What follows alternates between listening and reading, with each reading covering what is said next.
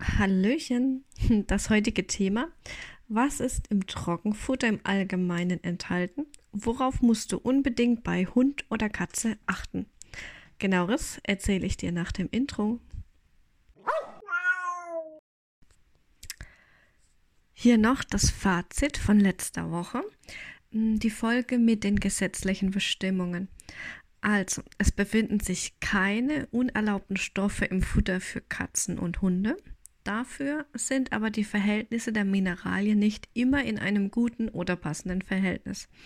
Dazu gehören Mengenelemente wie zum Beispiel Calcium und Spurenelemente wie Eisen und sowie Vitamine wie zum Beispiel Vitamin A. Passt dieses Verhältnis nicht, kann es zu einer Über- oder Unterversorgung kommen und dies wiederum kann zu Krankheiten führen. Genaueres erzähle ich dir dann noch in ein paar Folgen später. Da gehe ich dann ähm, darauf ein, was dann passiert mit einer Über- oder Unterversorgung. Jetzt kommen wir zum eigentlichen Thema von heute. Ähm, Trockenfutter hat einen sehr geringen Anteil an Feuchtigkeit, also meistens liegt er unter 10 Prozent. Dein Hund oder deine Katze muss dann die fehlende Feuchtigkeit durch Wasseraufnahme ausgleichen. Trotzdem ist Trockenfutter oft sehr beliebt durch seine praktische Anwendung und im günstigeren Preis als zum Beispiel Nassfutter oder Barf. Mm, gerade im Urlaub finde ich es aber immer super, wenn ich Trockenfutter dabei habe, da es nicht direkt schlecht wird und ich nicht schauen muss, wo ich es hinbringe oder unterbringe oder wo ich die offenen Dosen, ähm, ja, die noch ähm, Futter mit drin haben, da die ja nicht gleich komplett verfüttert werden, wo ich die eben ja unterbringe. Habe ich einen Kühlschrank dort oder nicht? Muss ich die offen wo stehen lassen? Habe ich auch einen Deckel da für die Dosen? Ja, das sind immer so die Gedanken, die ich dann habe. Und ähm, wir sind auch oft campen und gerade bei Wildcamping und natürlich nur an den erlaubten Stellen, du weißt ja, ist es ähm, schwierig, dann die leeren Dosen wegzuschmeißen, weil Mülleimer sind da nicht gerade wie Sand am Meer zu finden. Und den Geruch dann die ganze Zeit dabei zu haben, ist nicht schön und manchmal lockt es eben auch noch andere Tiere an und das möchte ich eher vermeiden. Nicht, dass dann plötzlich mal, ich weiß nicht, irgendwelche Wildschweine, Wölfe oder sonst wie vor dem Zelt stehen. Ähm, ja, es gibt aber auch viele, die eben Trockenfutter komplett ablehnen. Oftmals auch wegen den vielen Zusätzen. Und wie gesagt, wir sprechen hier von keiner speziellen Marke. Also gerade bei Reiko sieht das nämlich auch anders aus. Darauf gehe ich aber auch ein paar Folgen später ähm, drauf ein. Im Handel wird Trockenfutter meist als Kroketten oder Pellets angeboten. Und auch Flocken sind erhältlich und die sind häufig mit Trockengemüse versetzt. Und du hast bestimmt schon mal Proteinhydrolysat auf der Verpackung gelesen, weil eben durch Aufsprühen von Proteinhydrolysaten oder Fetten auf die gepressten Pellets oder Kroketten ähm, wird die Akzeptanz erhöht. Das heißt, dann isst dein Hund oder deine Katze dieses Futter lieber, als sie es sonst machen würden. Hundetrockenfutter hat oft einen Kohlenhydratanteil von bis zu 50 Prozent oder eben auch darüber hinaus. Darin sind dann Kartoffeln, Mais, Weizen, Hafer oder andere Getreideprodukte enthalten. Trockenfutter für Katzen und für Hunde wird immer öfter als weizenfrei oder getreidefrei angeboten. Und als Kohlenhydratquelle werden statt Kartoffeln zum Beispiel Süßkartoffeln, Maniokwurzel bzw. Tapioca oder Maniokmehl verwendet. Weil irgendwie brauchen wir ja auch Kohlenhydrate, gerade für Hunde, für Katzen, Katzen weniger. Da gehen wir aber dann auch nochmal drauf ein. Und ähm, vergleicht man Trockenfutter mit Nassfutter, ist unbedingt Folgendes zu beachten.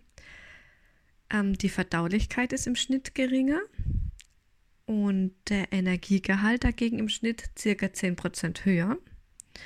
Der Rohfasergehalt ist ähm, meistens zu hoch. Er sollte unter 3% liegen. Der Proteingehalt ist meistens niedriger.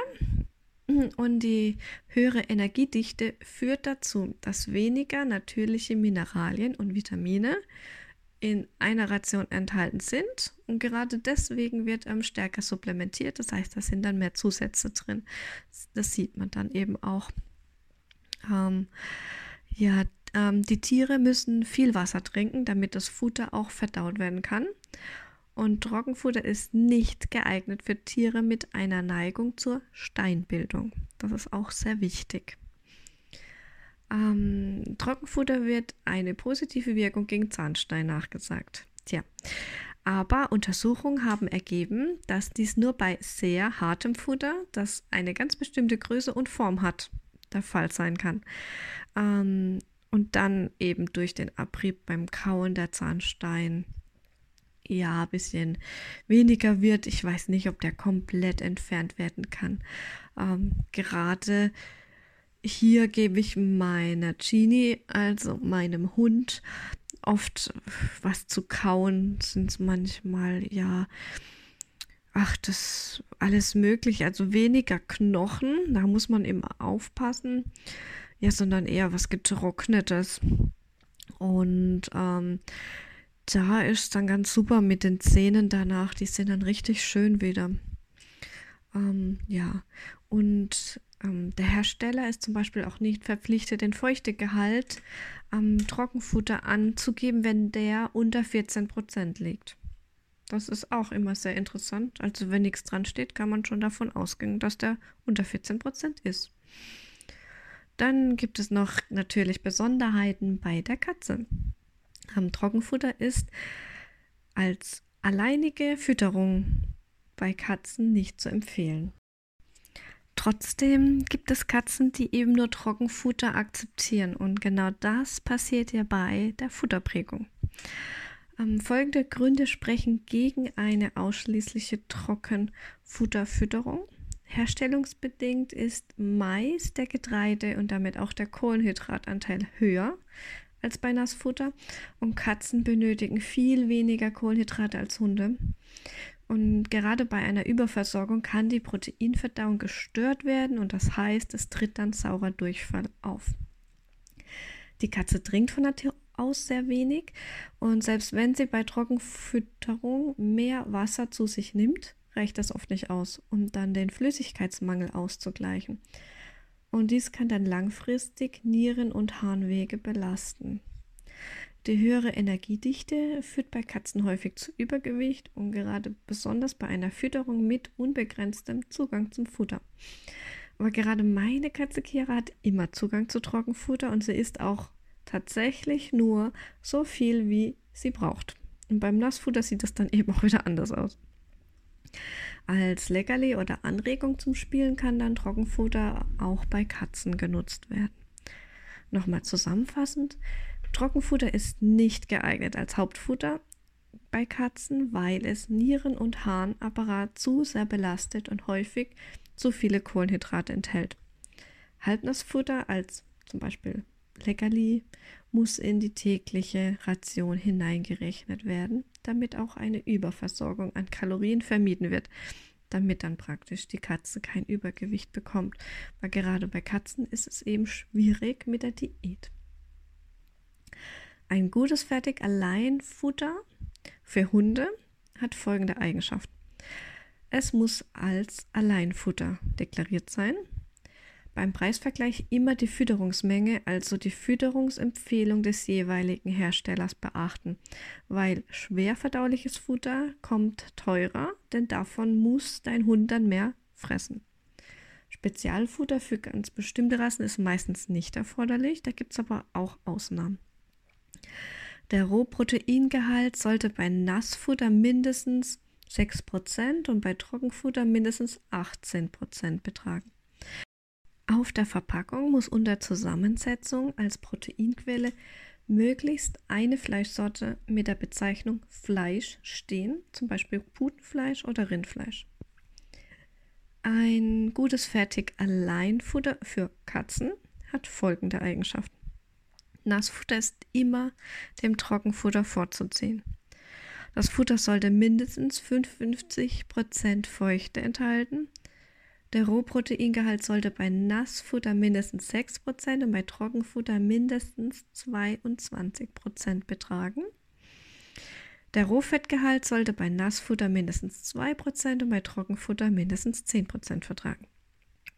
Jetzt kommen wir noch zur Qualität von Fertigfutter. Du weißt nun, was man der Herstellerdeklaration in Bezug auf die Inhaltsstoffe von Fertigfutter entnehmen kann. Da fassen wir noch einmal zusammen. Offene oder geschlossene Deklaration. Also sind die Nährstoffe in Gruppen zusammengefasst, ist die Beurteilung der Qualität schwieriger. Die Mengenanteile der Inhaltsstoffe werden in Prozent und oder in absteigender Reihenfolge angegeben. Der höchste Anteil kommt immer zuerst. Ein Einzelfuttermittel im Mischfutter darf nur namentlich aufgeführt werden, wenn der Anteil daran höher ist als der der anderen Bestandteile. Weitere wichtige Kriterien wären Energie- und Nährstoffgehalt, Verdaulichkeit und natürlich die Akzeptanz durch dein Tier, Hund oder Katze. So, nun hatten wir wieder eine kürzere Folge und nächste Woche gehe ich auf das Nassfutter im Allgemeinen ein. Ich wünsche dir noch eine wunderschöne Woche und bis bald. Deine Jasmin mit Genie und Chiara.